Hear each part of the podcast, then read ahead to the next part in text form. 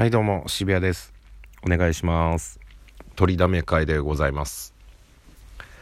雪すごいっすね。風がとんでもない。そんな1月12日でございます。なんか雪すごい雪すごいって聞いてるんですけど怖くて外見ないようにしてます。嫌です。本当に嫌です。急でしたね雪。まあしょうがないか。北海道っぽいね。うん。最近ハッシュタグチャレンジのとこ押しても何も出ないんですよ。何なんだろう。えー、あれですかね。お題ガチャとか久々にやってみようかな。はいいきます。ドン。えー、お題。子供の時の自分に伝えたいことってある？はい。えー、勉強しろ。はい。ただただそれだけですね。本当に。知らない言葉知らない知識とんでもなく偏りがあります僕は。学生時代とか授業中暇だったんで板書はしてたけど本当に書いてただけというか先生の話を聞きながら書いてないから入ってこないというかね。うん。だ板書はしてたんだよな。比較的。暇つぶしとして。うん。けど入ってこないですね。今日入ってこなかったな。もうちょっと話聞きながら書いてれば今知識として違ったのかもしれないですね。うん。悔やまれます。本当に勉強ですね。やっぱ知らない当たりなんか言葉をふんわり覚えてるというかだから言い間違いとかうん、すごい多いです、僕。喋ってて、あ、これ多分違うな。これ何て言うんだっけ、こういう場面とかって思いながら、違ったら変な感じになるから言わないで黙るみたいなところが多々ありますんでね。やっぱね、ちょっとね、知識が必要です、本当に。勉強しとけばよかったよな、思いますよ。高校留年してるし、地学も2回行ってますからね、僕。期限切れて。良くない。本当に。通うもん通ってください。はい。分かったかい？渋谷少年。はい。じゃあ続いて、ドン。あなたの好きな映画、アニメ、漫画の名シーン教えて。はあ。あなたの好きな映画、アニメ、漫画の名シーンを教えて。なるほど。映画ね。映画か。映画はちょっとな今パッと出てこねえななんだろうね。名シーンか。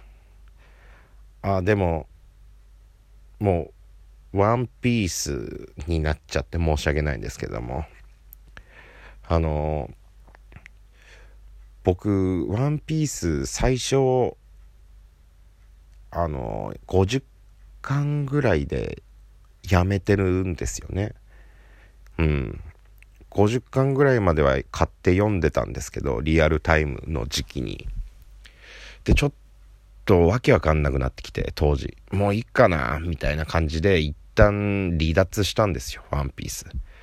で2年ぐらい前になんかちょっとワンピースってどうなん？と思ってもう一回ちょっと読み直そうと思って今めっちゃハマってるんですけどだからこの2年前の時点で僕はサボとかよく分かってなかったんですよね。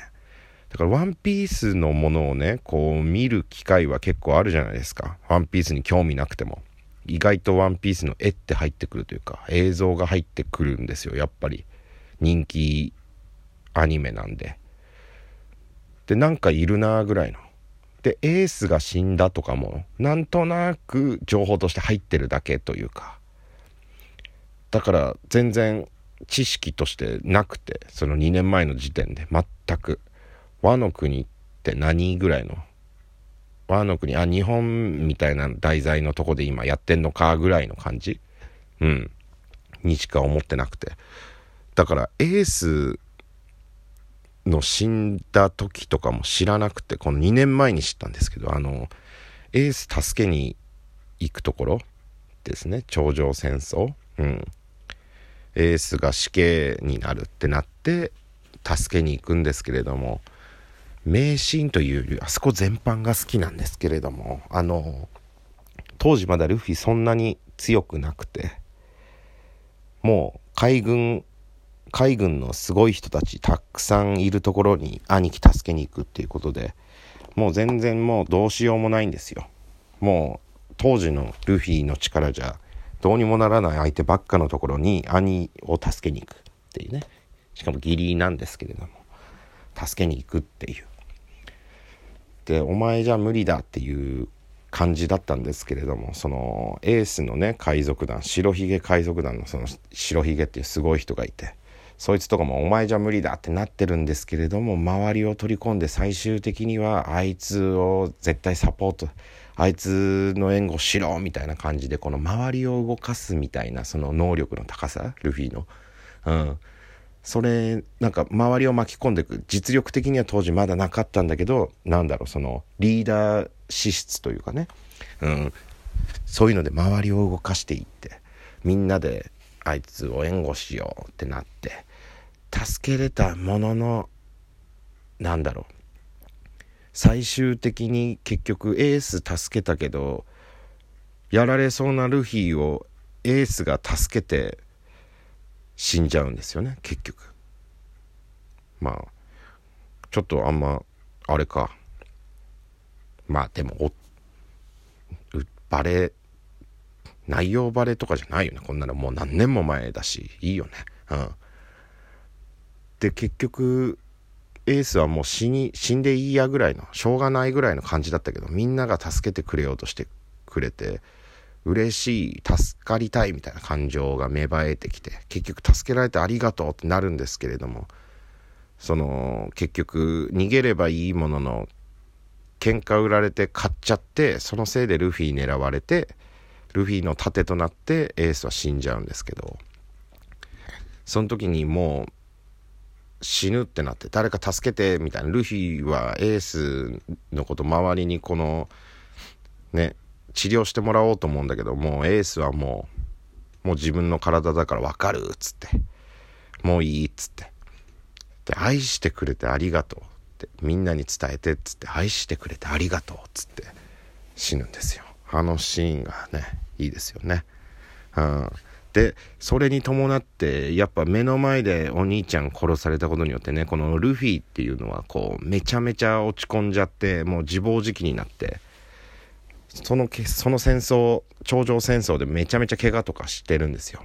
でもう周りの治療とかあってまあ死なずには済んだんですけども怪我しまくってる状態で自分の体大事にしなきゃいけないんですけども自暴自棄でうん。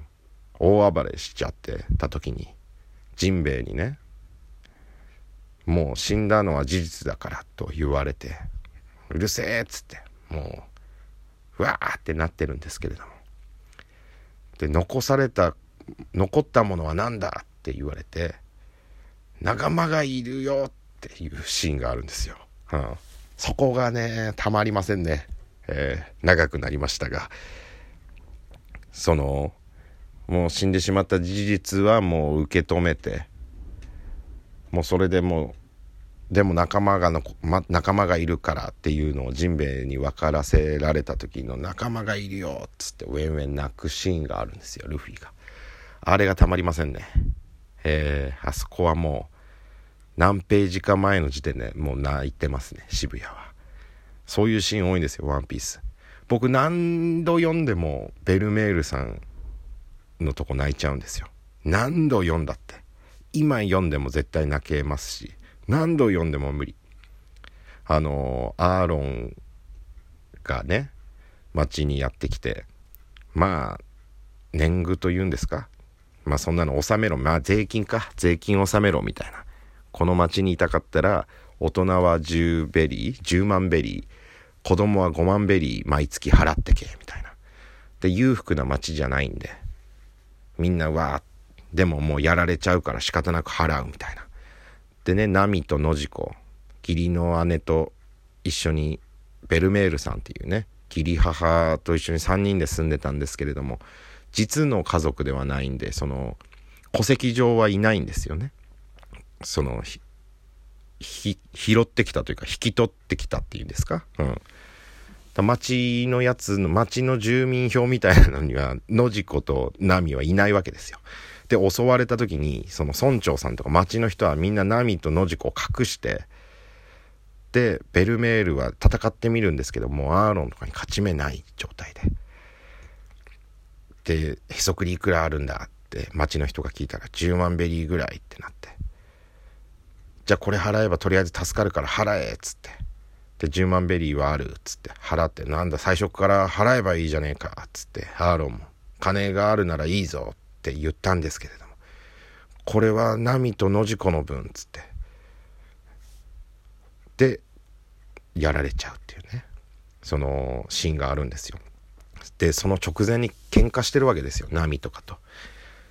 ベルメールさんはねその貧乏な家に生まれて私家裕福な家に生まれたかったみたいなこと言って喧嘩とかしちゃっててそれで結局本当の家族よりも絆あるっていうところを見せつけられるシーンでございますね。うん、口先だけでも親になりたいっつって私嘘でも子供がいないなんて言えないみたいなことを言ってその自分助かるための10万ベリーを子供2人分っていうことで払って私の分はないっつってやられちゃうんですよ。もうダメだね、あれは。ああ、やばい。全然時間なかった。えー、あなたの好きな映画、アニメ、漫画の名シーンを教えてでした。はい。また次回お会いしましょう。ありがとうございました。幸あれ。